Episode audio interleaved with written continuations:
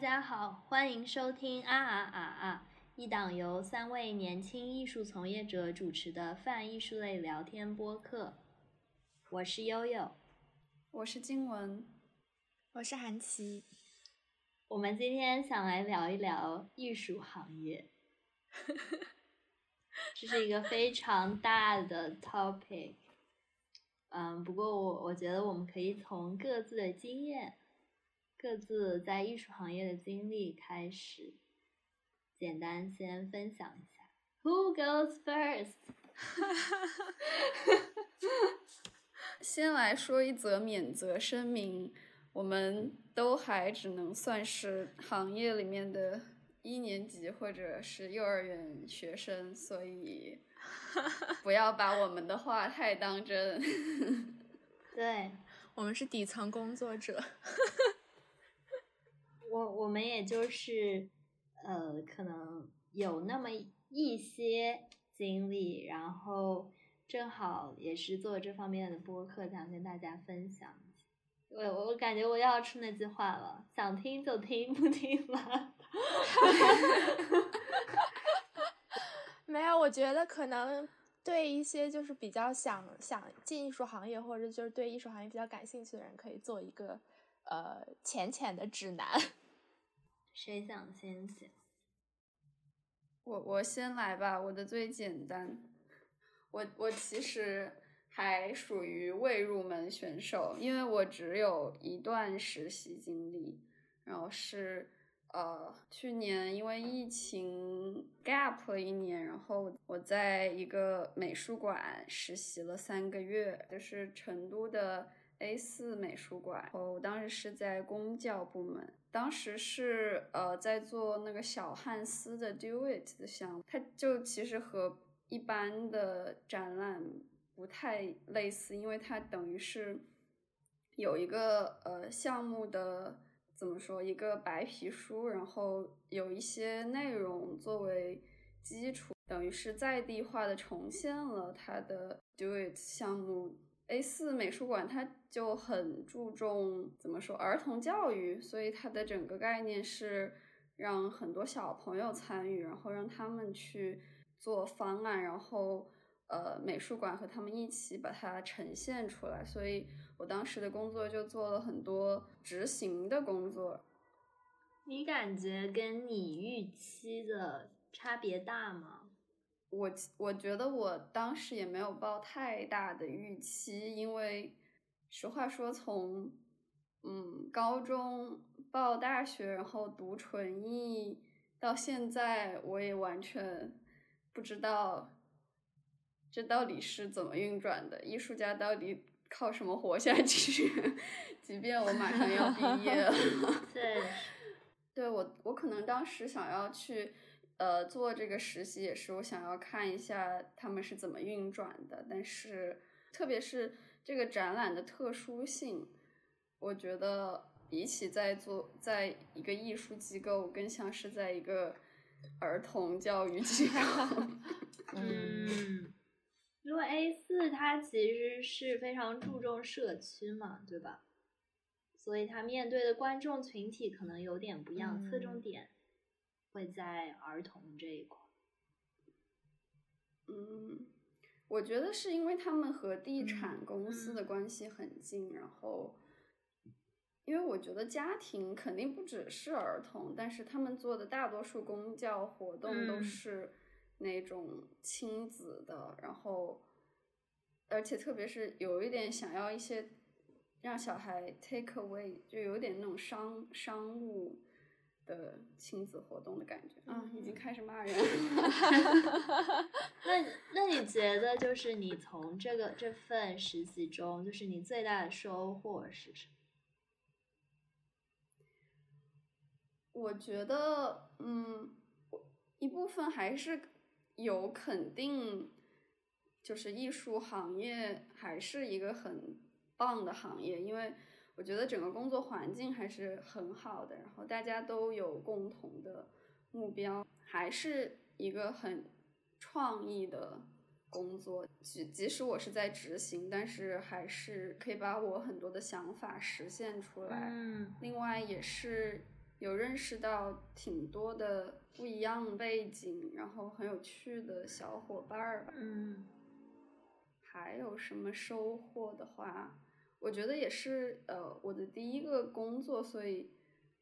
还是在人情世故、如何和人交往上面有一些反思吧。此处应有奖掌声。或者我我还在想，就是你觉得他们有，就从你的角度来说，他们有什么可以更加改进，或者说更加发展的这样一个部分？就是，那就又聊到另外一个话题，就是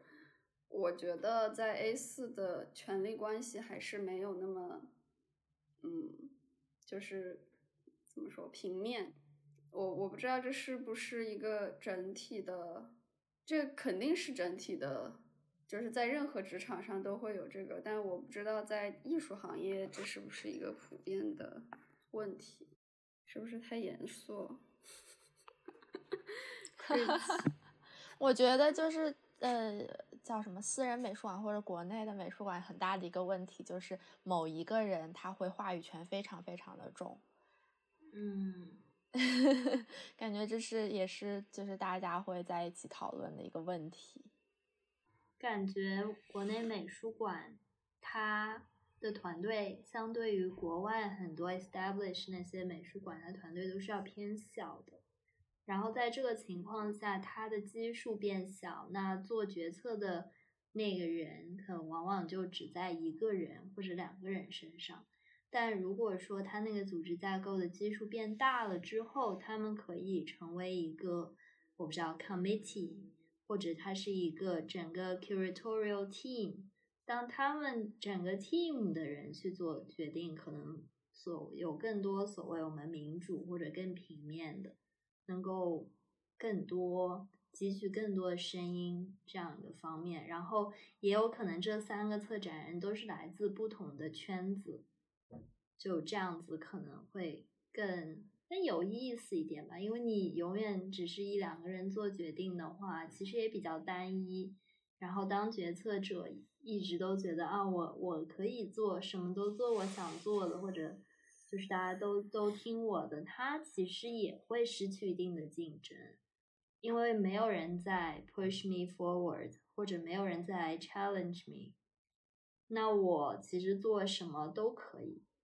我没我没有这个讨论，就是互相激发思想碰撞，然后我们得出一个彼此都比较满意的方案。那我觉得其实是更好，就是我倾向于团队合作的。一个原因，我觉得就是大家在交流的过程中，往往能够产出比一个人更好、更强大的 idea。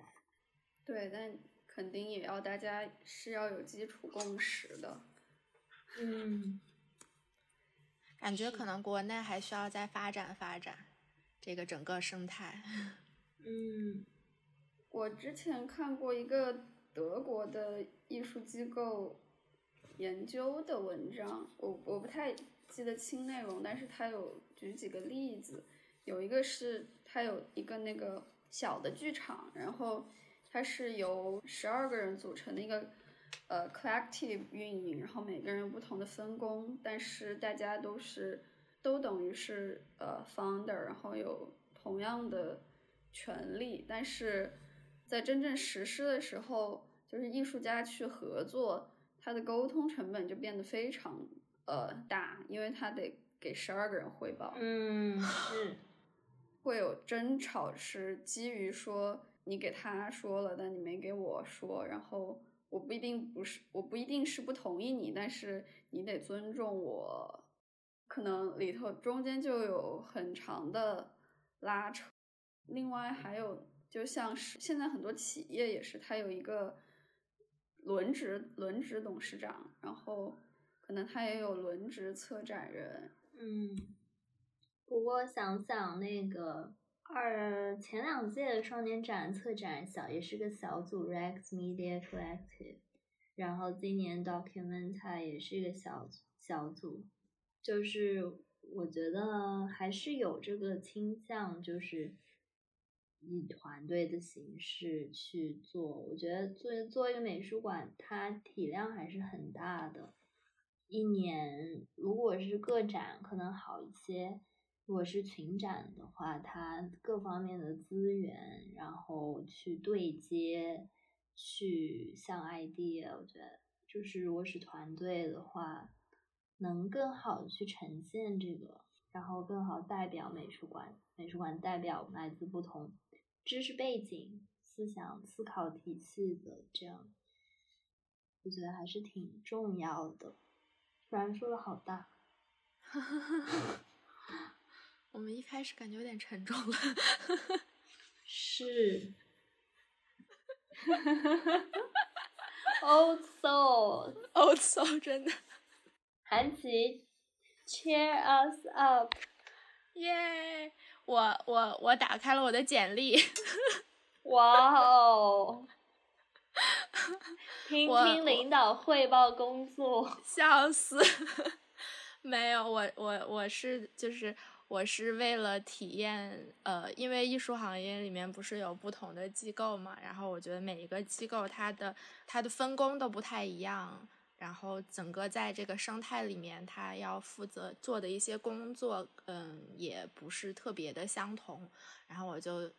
就从大学暑假开始。开始尝试 各处实习，各处流浪。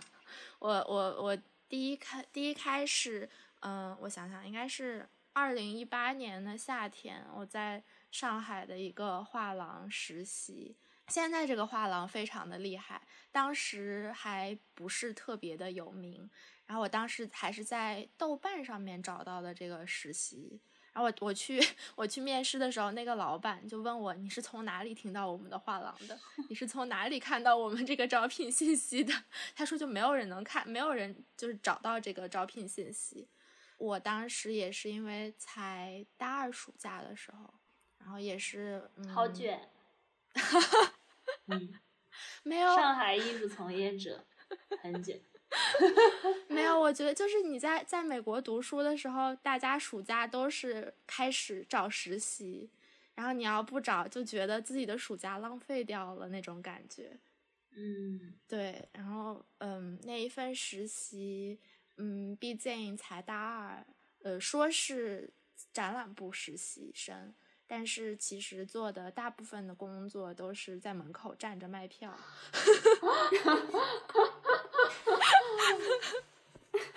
就是我到后来就在上海的台风天的时候，我就怀疑人生，我为什么要跑那么远去西岸那边一个画廊里面门口站着卖票？然后，然后有的时候如果来人了的话，就给他们讲一讲。然后大概做一个导览，这种基本上每天就是站在门口卖票，我也没有学到太多的东西，我也没在那实习多久。其实，嗯嗯，实习结束了之后，我就觉得画廊可能不太适合我，但但是我也只是浅浅的接触了一下。但是你还什么都没做呢？对对对，就但是当时整个 你觉得 vibe 不对？对，就当时整个给我的感觉就非常的冷，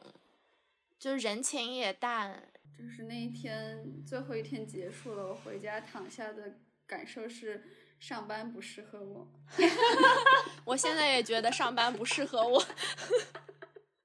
唉，还我我我是最后一根稻草。我现在就是就是疫情不让我上班，也不让我上学，我就悠悠还有热情。就是还还有一一丝，因为我每次说没有热情了，然后就会有人找上门来，就是有人会 会把那个东西 offer 给我，然后我就说好，那我再给你一次机会。你这个发言 非常危险，有点凡尔赛。还有谁想给我机会？快点，在我还没丧失热情之前，快来找到我。啊，OK，下一下一份工作，下一份工作我非常的喜欢，是在纽约。嗯，大三的暑假，我是学校给了一次就是机会，我也是用的学校的 funding，然后让我在纽约可以，嗯，怎么说，比较轻松的过一个暑假。然后当时哦，这个实习是 unpaid 的，就没有钱。哦，艺术行业内很多我做的很多实习都是没有钱的。可是美国大学好有钱。对，对，嗯，对的，学费也好贵。真的。对，那那一份实习，我是在一个嗯非盈利艺术机构，嗯，当时主要是做叫策划、活动策划，还有研究员，差不多这个职位，嗯，然后我们当时，因为它也算是一个在纽约比较年轻的一个 startup。他做的大部分的工作就是，嗯，想希望把一些不是特别受关注的艺术类型，比如说街头艺术，比如说当时的 time-based media，就是嗯，想希望把一些就是这些比较新兴的 art form，还有一些就是不不太受大众关注的嗯艺术形式带到大众的呃视野中吧。然后我们当时就办了很多活，策划了很多活动，比如说，呃，就是把一些街头艺术家邀请过来，然后和我们一起做活动，还有呃，做了一些书籍的发布会，film screening，然后还有 walking tour，还是蛮有意思的。但是我们相当于是实习三个月，然后在三这三个月里面，嗯，整个策划了一个两周的叫什么线下。Art Festival 这种类型，感觉就是从一开始的设呃一开始的计划，然后到最后的实行，全都是我们三个实习生吧做的。嗯，整个下来就是一直到最后八月底，在纽约做完这个项目了之后，就觉得非常非常有成就感。就虽然整个一个暑假一分钱没有拿到，但是感觉自己为就是整个社会也好，这是可能说的太大了，就是为 这些首先就是为这些艺为这些艺术家感觉好像做了一些嗯，就是往前更推了一步，然后觉得自己是就是做了嗯一些比较 fulfilling 的事情吧，嗯，然后呢，我毕业了之后，我毕业了之后。回国回到北京，在呃今日美术馆，我我比较喜欢，所以应该可以说名字。嗯，做了展览部的实习生，当然这个也是没有钱的。今日也没有钱吗？没有钱，没有钱。Oh my god！对的，我当时做了好像三个三个多月吧，然后我们从头到尾跟了四个展览。嗯，跟艺术家对接，跟策展人对接，然后从一开始的一些文字翻译，当然做的非常多的工作都是执行，还有对接，这是做的最多的。嗯，还有包括就是布展、撤展，当然你作为一个实习生，那种非常核心的工作是不会让你做到的。嗯，这也可以理解。你觉得什么是核心的工作？核心的工作就是。作为策展人的一些一开最最初的一些策划吧，比如说就是选择艺术家，选择我们想办什么展览。对对，因为嗯，今日他们会有自己的展览，他们好像每年还是每两年之前啊，我不确定最近。今年是什么什么情况？他们之前每两年好像有一个今日的大展，还和国外的机构会合作，然后又把国外的艺术家带来，还有中国的一些本土艺术家，还是蛮有意思的一个，有点像双年展。我觉得这个还挺有意义的，学术价值也蛮高的。然后你是来画廊州？之后我去了拍卖行，嗯，拍卖行不太适合我。嗯，怎么说呢？当时我记得我跟我朋友说了一句话，就是我宁可拿着四五千的工资，我是希望可以和作品、艺术作品、艺术家离得更近一些。当然，我现在后悔这一句话了。我觉得四五千工资实在是太低了，但是我还是我还是希望可以得到一份就是 就是能和艺术更加近距离的一个工作。因为当时拍卖行确实就是嗯，这个艺术品进来了之后，它就在仓库里面，然后你做的最多的工作就是它上拍前期的一些嗯资料调查，然后剩下大部分的时间都是在和客户对接。就是你要找找希望能够买这个画的、买这个作品的嗯客户，嗯，商业气息比较浓，然后在上拍场，拍场上非常的嗯。激动人心，但是也是那一两晚，一两个晚上非常嗯工作非常的 intense，然后其他剩下的时间基本上都是在和客户打交道，所以我当时觉得也不是特别适合我吧。嗯，然后之后我又去了画廊周，然后遇遇到了悠悠。嗨，我在这儿。我们做的主要就是项目、项目对接、项目执行这一类的。我是一九年的时候去看了，赶上了画廊周的，就是活动期刚结束，所以大部分画廊的那些活动都还展展览还在。我就觉得，就是做这样有点给我感觉有点像 art festival。然后他们那一年也做了挺多，就是。行为表演的演讲，就是请一些呃行行为艺术家，然后以演讲的方式，讲座的形式，然后然后进行一些表演。当时我就觉得好难得，就是竟然国内有一个，尤其在上海、北京这么大的城市，能够去支持这样的项目。嗯，我就是感觉在我的那个呃申请的那个。文档里就写了很多跟这个相关，就是我觉得，嗯，非常欣赏他们这些这些概念。他们还有当时会有一个新势力单元，就是支持年轻的艺术家，等于是给年轻艺术家策划的一个群展，然后是在画廊周期间展出。我觉得就是它比较吸引我的是这一点，还有一部分，我是我是感觉，因为我。另外两份是就是在那之前做的一份是美术馆的实习，然后我个人感觉自己不太适合去画廊工作，也许，嗯，但我觉得画廊周是一个，就是你可以，嗯，跟画廊有一些对接，有一些接触，但你不是直接参与到画廊本身的工作。然后我觉得作为从美术馆到画廊的一个过渡形式，我可以去尝试一下。包括你可能有机会接触到七九八这么多家画廊，这么多家画廊，以及艺坊单元，可能有一些国外和外地的画廊。去了之后，确实就是我我首先就是觉得带我们的就是主管就是非常好，嗯，就是他们他跟着他就是能学会挺多，可能就是待人接物和沟通的方式吧，是这一点。也许在美术馆没有那么多，因为美术馆相对来说还是一个比较自己在内部消化的，除非你去做公教，可能会跟小朋友、家长这样子对接。但是你一旦接触到比较商业或者画廊这一方面，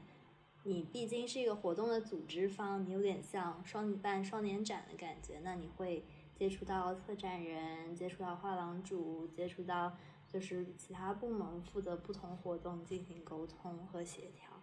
觉得就是就是项目执行很还挺大的一块工作内容。嗯。然后我们我跟韩琦当时主要负责的是艺坊单元，艺坊单元当时有八家在国内外的画廊，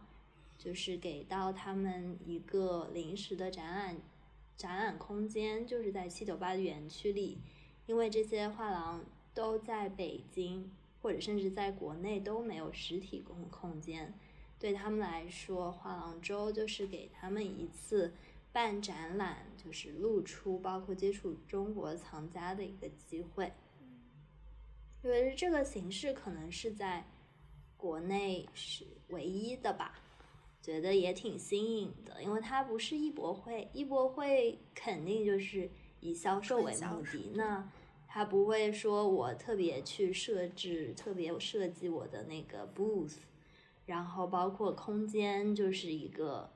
很商业的，就是隔间隔墙隔开的那种感觉。但但画廊周当时给一坊单元的是，呃，特别有意思的可能是 A 零八大楼，因为它以前就是工厂改建的一层。就是韩琦在负责的那个空间，嗯，对，然后我们也，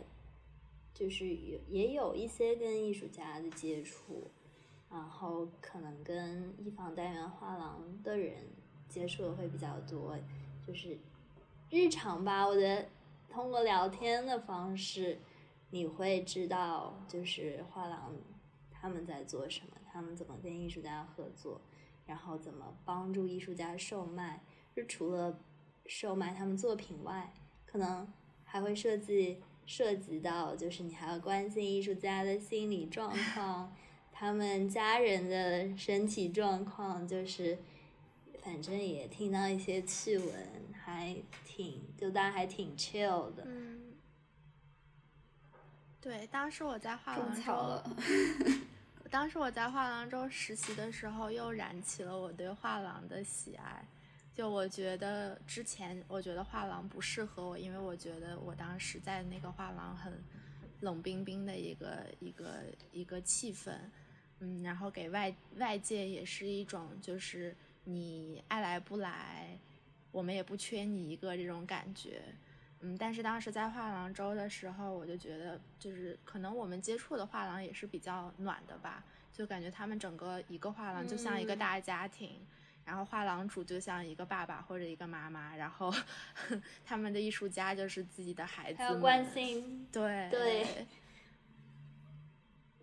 我感觉就是包括他们跟我们对接的那些亚洲代表，就是或者中国代表，嗯，我还是非常有爱，然后非常 nice。还有一点就是我们正好做了那个聚焦画廊的那个论坛，对。所以当时是有四家画廊主在线上分享了，就是他们在疫情之间怎么跟艺术家交流，怎么办展，然后怎么跟藏家维持关系。就比如说那个小麦他们麦乐画廊在瑞士还专门组织了一个徒步吧，徒步旅行，然后就是去到他们另外一个在山脚下的一个小木屋的空间。然后大家就是一边运动一边徒步欣赏，就是瑞士的风景雪景，然后一边什么参观那个什么贾科梅蒂的故居，就是到他们曾经做创作那些地方。我觉得就是知道这样的故事还是挺暖的。就是我如果我如果不不去。就是嗯，我们不参与这些工作，可能也不会关注到这些事情，因为也许对于画廊的工作会产生一些这样那样的偏见，因为我我我身边也有人，就是会听到在画廊工作非常不愉快，嗯，包括薪资，包括在销售上面的压力，嗯，就是就是都会有这方面的感觉，嗯，然后再就是再说说。我觉得在非盈利机构，就是我另外两份实习做在美术馆，然后我我觉得还是比较幸运的点是，我在这两个美术馆都还挺有机会去自己参与一些创作型的东西，然后我觉得这也是我之后给我想要在这个行业，呃继续工作下去的一个原因吧，就是我还是相信。它在里面本身就带有很多创造性的工作，而且就是当我在做这方面调研，哪怕是做一个方案的时候，其实我是自己学学到很多跟当代艺术相关的东西，就是有的时候就是虽然痛苦，但是又很快乐，就是加着班，但是。加班，你在看到的内容，就是同时也是在帮助我自己的项目，或者说帮助到我正在 research 的内容，就还挺，反正挺神奇的感觉。看看还能撑多久。我觉得就是艺术，从这个 field 很大。就我当时准备的时候，不是写了一个问题，说是。艺术行业工作者的工作可以与其他工作类比吗？就是因为，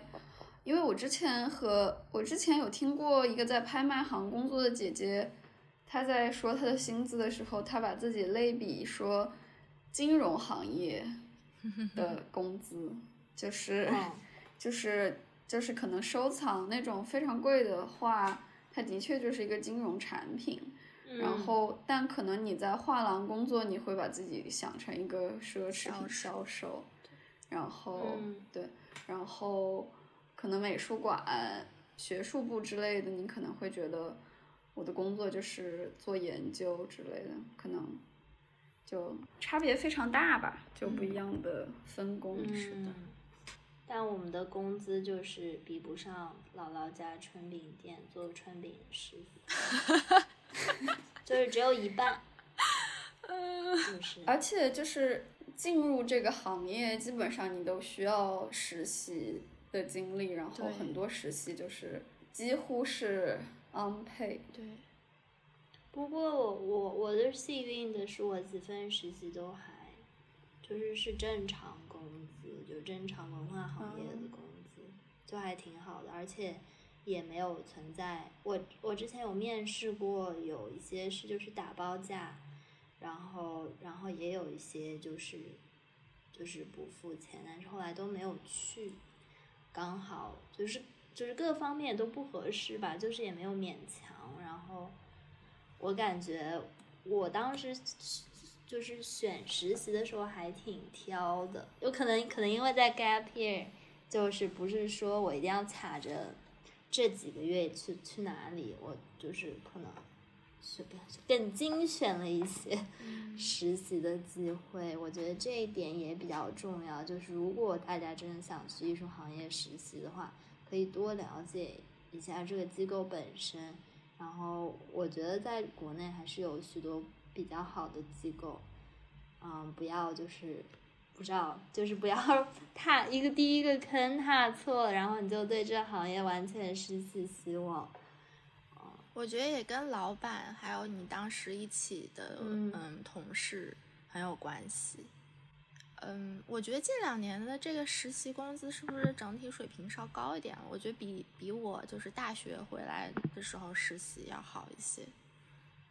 但是但是同样也有那种非常优秀的机构会说我们这里的资源很好，你可以和。嗯，非常优秀的策展人、艺术家近距离接触，所以我们不会给你工资，就是给你一个机会，不给你工资，会有这种套套路。PUA。对，但我知道现在的境况就是艺术艺术机构很难找实习生，找不到，所以可能相对薪资就会会可以给到钱。现在很难找找实习生，是为什么？是跟在前一年比吗？我感觉因为疫情的原因，就是大家不，首先在很多大学就是有一些管控嘛，就是你进了大学要申请出校才能实习，就是每一次出校都要申请，然后有一些人考虑到这这成本、精力等等方面就不出来实习了。然后比起 gap，就比起我们前两年还有一些失学儿童在国内的时候，现在就更难找。要不要说一下 best and worst moments？best and worst moment。我觉我觉得我的 best moment 是到现在我可以跟我每一份实习的同同事就是聚在一起，就是像朋友一样。我觉得这个是。最棒的事情，而且还有我每一份实，就我我跟我每一份实习老板关系都挺好的，然后就是他们会经常给我一些机会，给我一些其他的机会，然后还是会想到我，我们会经常出去吃吃吃饭，然后聊聊艺术，聊聊其他的事情。嗯，我觉得这个真的蛮幸运的，也挺看缘分的。嗯。Serendipity three，我我觉得可能 worst moment 是，有因由于很多艺术机构的，就是结构没有那么完善，就是以往往一个人身兼多职，这个时候，因为身兼多职以及没有非常成体系的组织架构，导致我们在工作的时候会感觉到。其实可以简单完成的事情，却要费非常大的精力，以及在时间管理上面非常显得非常没有效率。就是我觉得这一点其实可以向大的公司去学习的，在这个 time management，包括 project management，这样子就可以更高效的去完成除了那些 creative idea 之外的事情。觉得这个是有助于我们能够投入更多的时间在策划展览，在那个呈现给观众更好的学术的内容，这样这样方面花更多的精力。我我觉得我的 best moment 可能是，嗯，就是自己负责的一个项目从头跟到尾，然后，嗯，整个一个实行出来了之后，你就会有那种非常自豪的成就感吧，就有一种这是我自己的劳动成果，就比较比较自豪吧。我觉得这应该是。嗯，一个算是一个这个行业内的一个闪光点，对我来说。嗯，worst moment 呢，就是嗯，因为我我的这份工作，它就是客户比较，不是客户比较，就是客户非常重要。嗯，因为我们是老乙方，你就会做各种的事情，把这些客户留下也好，然后找客户也好，这种。当嗯这些你需要做的事情和你的道德底线出现了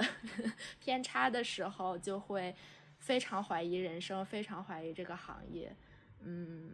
我觉得也是可能，我我当时也是意识到了，可能我和就是这个方这个艺术市场不太契合的一点。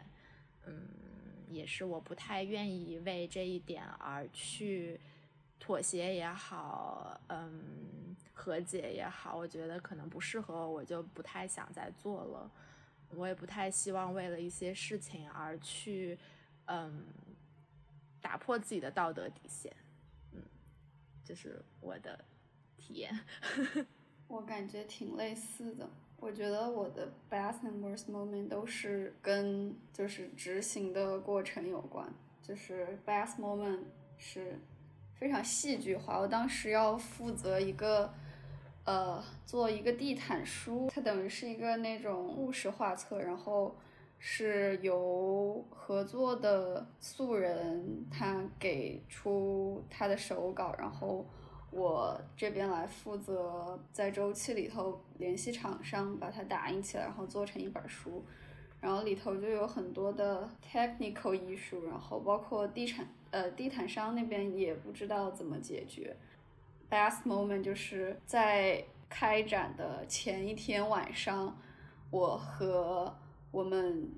整个做展陈的包工头的老婆和他的小姐妹一起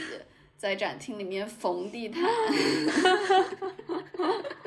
然后 worst moment 就是在那一天的可能前一周。我每天都要和打印地毯的厂商吵架，然后，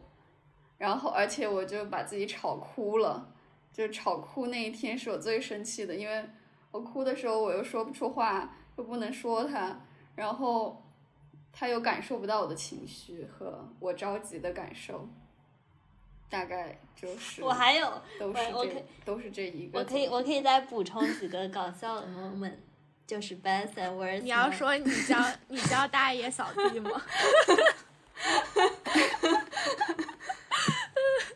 我我觉得还有一个 best 还有一个 best moment，就是还就是几个蛮搞笑的，有就是有一天加班，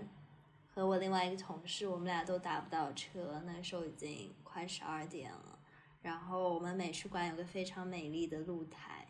然后我们俩就在露台上对着。对，就是对着外面大喊，我们想要回家。然后，然后还有一个 moment，我觉得也是，就是有一些非常有趣的加班夜晚。然后那那天我我一个人在我负责的空间里待着，就是因为因为还有一些搭建没有完成。然后那个晚上，就是我老板完全忘了我还在加班这件事情。然后我就我就终于点上了我的瓦 gas，然后老板突然想起了我，然后就派韩琦过来慰问我，然后我们俩就在就在那个空间里吃着瓦 gas，然后放着音乐，就还挺快乐的。我们在那个空间的厕所旁边，吃着瓦嘎斯，因为不能在展厅内吃，因为展厅里有名画，对对，就是很搞。我觉得说的这些都是都是大家想象不到，就是艺术行业光鲜亮丽的表面下一些我们作为女包工头，还还有一个 highlight 就是在开展前的一天，我教大爷如何扫地。因因为那个大爷扫地，就是那个季节是北京柳絮就到满天飞的季节，然后那个大爷扫地就是从从画廊门口往里面扫，就是越扫越多，垃圾越来越多，然后我就 就耐心的教大爷我说，扫地呢应该从画廊里面，从最里面的角落，然后往门外扫，这样你才可以把垃圾扫出去。就就是后来那个就是完全你看到他就是在追大爷，就在追着柳絮跑。就我在北我在去年来北京之前，从来都不知道柳絮这个东西。然后然后后来韩琦说，对，后来就第二天我们那个空间负责嗯清扫清扫的那个阿姨就说，我们昨天有一个有一个同事说。在在这个园区另一边有一个爆炸头小姑娘，教她怎么扫地。嗯，但是那那个那个那个那个保洁叔叔还是蛮可爱的。然后然后就是后来后来第二天就就换成了好几个阿姨，就是可能保洁叔叔觉得他还是不太适合来我。我我感觉我的几份实习都还比较 chill，就是就是可能不像传统的艺术行业，觉得有非常多的守则，大家一定要穿的那种，就是就是职业装，然后有一些，比如说大家都会不知道，就是有些 stereotype 觉得艺术行业的人都会抽烟或者就是都会喝酒，然后我觉得其实都没有那么。就是不要有那么有偏见。我感觉我接触的人，就是大家都很 open，什么样的都能接受，然后也很欢迎不同背景的，包括甚至没有艺术背景的，就是他们也能很快的跟我们一起交流，然后他们分享他们的那些知识面，就是学不知道学心理的、学设计的。学政治的、学历史的都都还挺都挺有意思。我感觉想要从业，然后并且有做过一段时间的人，就大家是有共识的理想主义者，所以还是蛮好的。唯一我就是觉得，就是也许在这个体制稍微完善一点的情况下，能够在。支持在金钱上给予更多的支持，因为我们大家都看到那篇，就是月入四千，别的女孩，就是我觉得这也是个很现实的问题。毕竟全国比较好的艺术机构都是在大城市，大城市的生活成本肯定就相对会比较高。如果你想要吸引这方面的人才，那就。需要为这个付出一点金钱上的代价。这个机构如果想做得好，他们还是要就是在选人这上面有一些竞争吧。就是你怎么样产生竞争，就是在工资上，也许一个机构给的高了之后，就是会有一些，就是我觉得也是对人的欣赏。他如果能力强，或者他确实策展策得好，那我。这个机构愿意请他来做，能让我们的机构做得更好，应该要有的一些良性的竞争，不然我我觉得也会有一些机构就是会越来越 laid back，就是凑合着做也行，做个展，做的好像网红一样就行。我觉得可能也是有一些机构就是花了一些重金请一些非常著名的，国内也好，国外也好，著名的策展人。过来测一个展览，嗯，然后用一些比较低廉的价格，就是雇一些执行的人员。嗯，那我觉得一个美术馆如果想要有自己的特色，想要有自己对，有更更别别别说在国内了，在国际上能有自己特色，它必须有一个非常强大的策展团队、核心团队，就知道这个美术馆的走向或者这个机构的定位是什么样子。因为策展人、流动的策展人，他在这里可以为这个机构做这样的展览，他在下一个机构，他可以带着同样的风格做一个几乎非常对，相似的展览。那这我去我今今天我观众可以去这个机构看展览，那我明天这这这一群观几几千几万人，我也可以去另外一个机构，对他们来说是一样的。他他对你这个机构没有任何粘性。而且就是这些话语权，还有包括这个曝光辨识度，完全一直都是一些人身上。嗯其实对一些就是刚进行业或者嗯，就是不太友好。确实很难啊。也许我们这一代可以改变，其实 又开始理想主义。我我觉得也不是理想主义，这这的确就需要时间，因为就是中国的私人美术馆的浪潮，还有就是包括公共美术馆，就是包括画廊，我觉得也一样。对对对，它它肯定还在一个非常一个比较混乱，然后它只要能得到公众的 response，那它就可能就继续做下去了。那做嗯网红展可能就是最快的事情，也嗯它也不需要那么多大脑，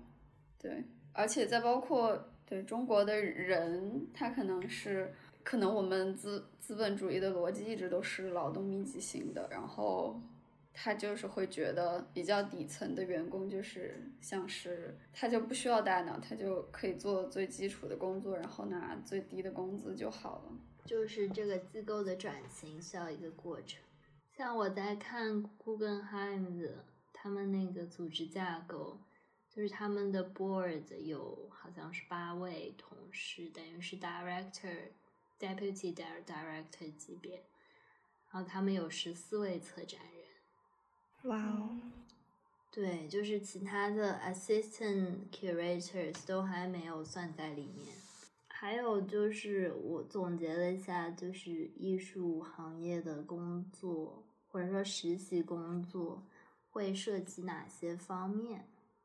呃，也许挺多人还挺好奇的。就像比如说，我说有一部分肯定是艺术家、展览策展人的研究，包括你去艺术家工作室之类的这一块调研，就是给自己积累一些这个知识储备吧。然后还有一块可能是很多是文字类的工作，例如翻译、校对、写作，然后出版物这一块的内容。嗯，接下来到就是实现要去实现这个展览，就是会有搭建的过程，就是出工程方案，可能跟供应商对接、布展、撤展，然后比较专业的话，就会涉及到 condition report，是做作品状况的这个检查和记录。然后在画廊的话，或者拍卖行可能会牵涉到销售，这是非常大的一块工作。另外有一些社交是对社交媒体、社交和社交媒体是新媒体这一块，现在也越来越厉害。对我，我我想到的就是可能我牵涉到的这方这些类型的工作，当然就是也许静文在公教这边又有涉及更多新的不一样的。嗯，可能还有就是，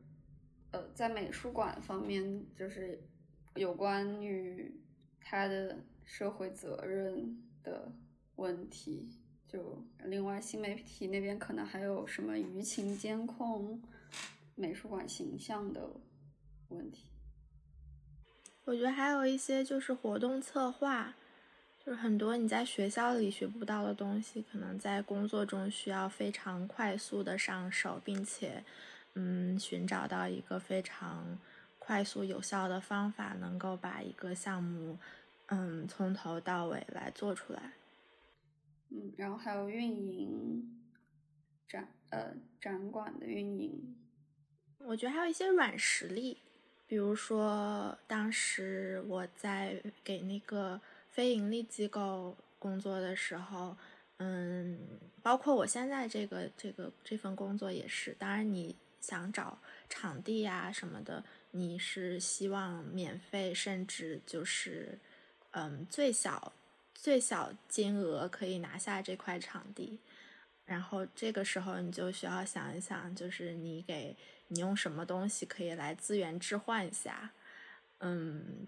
我觉得还有这方面的软实力吧。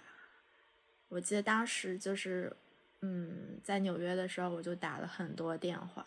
就给给给一些就是那些做过做，首先要调查就是这些做过嗯比较有公益性的场地活动的场地。然后要给他们先跟他们谈下来了之后，再去其他就是稍微贵一点的场地跟他们谈的时候说，嗯，我们跟另外一个场地谈下来了，呃，当时当时另外一个场地就是那个呃 New York Library Public Library，然后跟另外一个场地在聊的时候就说我们可以就是共同宣传的时候，你们可以和这个 New York Public Library 一起被我们宣传，可能有这种资源互换或者。嗯，就是还是一些策沟通的策略。对，这些是当时我在学艺术史的时候完全没有想到，自己工作需要有这些 内容。我觉得可能你任何一个呃行业都、嗯、最后都会对对对用到。是是，有一个好笑的，突然想到，当时呃要。当实习的时候要接待一个嗯政府相关的日韩的商务考察团，然后他们可能是考察地产项目的，然后顺便过来看一下美术馆，然后当时就突然跟我们说，然后然后他就然后我的老板就让我准备英文导览，然后我就想说他们是日韩的英文导览，然后他就说。他就说日韩人肯定懂英文啊，他，然后你你肯定要至少至少比中文好吧？然后我就准备了半天，然后第二天就去做导览，然后然后我说了三句之后，那个他们有那里头有一个日本人就用中文跟我说：“你说中文好不好？” 所以就是 international。对对，能的老板就、嗯、就想到 international 就要用英文。So international。你说这个，我想到我当时在 今日美术馆实习的时候，有那个 Bob Dylan 的展览，然后当时他们美国大使馆的人就通知我们场馆说他们要来，然后管理的人就非常的慌张，就说要找一个找一个翻译什么什么什么，然后他们就当时大家都互相扔包。然后扔到我这儿的时候，我就说那好吧，那我来。然后第二天，第二天他们非常搞笑，就是那几个大使馆的人来了，人家自己带着翻译。然后那个翻译过来了之后说：“哦，没事，那我轻松了，你讲吧。”然后我就在几个大使和他们的翻译 面前就给他们导览。我就觉得，就是艺术行业非常需要的一个能力，就是抗压能力吧，可能一个强大的心理。就是还有就是采访艺术家也蛮有意思，然后去艺术家工作室也是，就是就给我们看他们收藏的东西，然后做做的好的坏的作品，自己为什么不喜欢，然后什么自己对艺术行业失去了兴趣，觉得觉得自己生活好难，就是有一些非常真实的言论，然后可能。我不去，我不去实习的话，没有机会去这样的艺术家、这样 level 的艺术家工作室去参观，就还挺有意思。羡慕。我刚刚就想说和艺术家沟那个沟通的一些趣事儿，就是当时那个艺术家可能不知道我是实习生，然后，然后他就叫我老师。叫我静文老师，然后叫了我，然后我后来就我当时就跟他说啊，不要叫老师，叫我静文就好。然后我我当时是好像是把可能按到把朋友，他可能没有看我的朋友圈，或者我按了朋友圈关闭，然后他叫了我一个月的老师，直到我们见面。我想到那个之前很出圈的那个陈丹青的采访，就是有人问他该不该继续画画，然后陈丹青说：“那我觉得你不是很喜欢画画，你要是喜喜欢画画的话，就不会问。”我我刚刚也想说的是，就是我我觉得你你如果真的想要做这个行业的工作，你真的要足够喜欢。但是我觉得有的时候足够喜欢也会被一些其他原因就给磨灭掉了。对对对对，但是就是这是第一个前提，我感觉。就是因为现在也有一些就是不是这个背景，或者觉得只是可能仅仅觉得他这个行业工作光鲜亮丽或者怎么样就进来的人，他不足够喜欢，他没有投入更更宝贵的一些就是 ideas，就导致会他发展非常慢，或者停滞不前，或者甚至后退。不过你我觉得就是去试试呗，你不够喜欢你就。你就换个职业了。是，生活处处皆是艺术，只要心中有艺术，哪里都可以从业。感觉宗教了起来。它艺术作为一种宗教体验，源它曾源于宗教，现在让我们让它继续 发扬光大。我之前就和。和我姐开玩笑，就是你如果看到我在街上做一些莫名其妙的作品，那就是配音就可以说是一个邪教徒。是你跟我讲过，画完音就是。我觉得艺术行业可能性还是蛮大的，就是你想只要想做成一件项目，你足够有足够热情，嗯，付够付足够。精力和嗯时间是可以做成的，当然就是会很辛苦，嗯，但是我觉得这个可能性的空间还是蛮大的。我觉得比其他行业要稍微大，因为我觉得就是这个行业的规则不是特别的死板，嗯，没有特别多的条条框框。对，我觉得就是没有一个绝对的标准，所以你有更多的空间去试不一样的事儿。沉默了。我们再要怎么 ending？就我觉得刚刚那个沉默挺好的。感觉要不要加一句？就是嗯，如果大家还有什么感兴趣的问题，可以给我们留言，我们可以再出一期，再多聊一聊。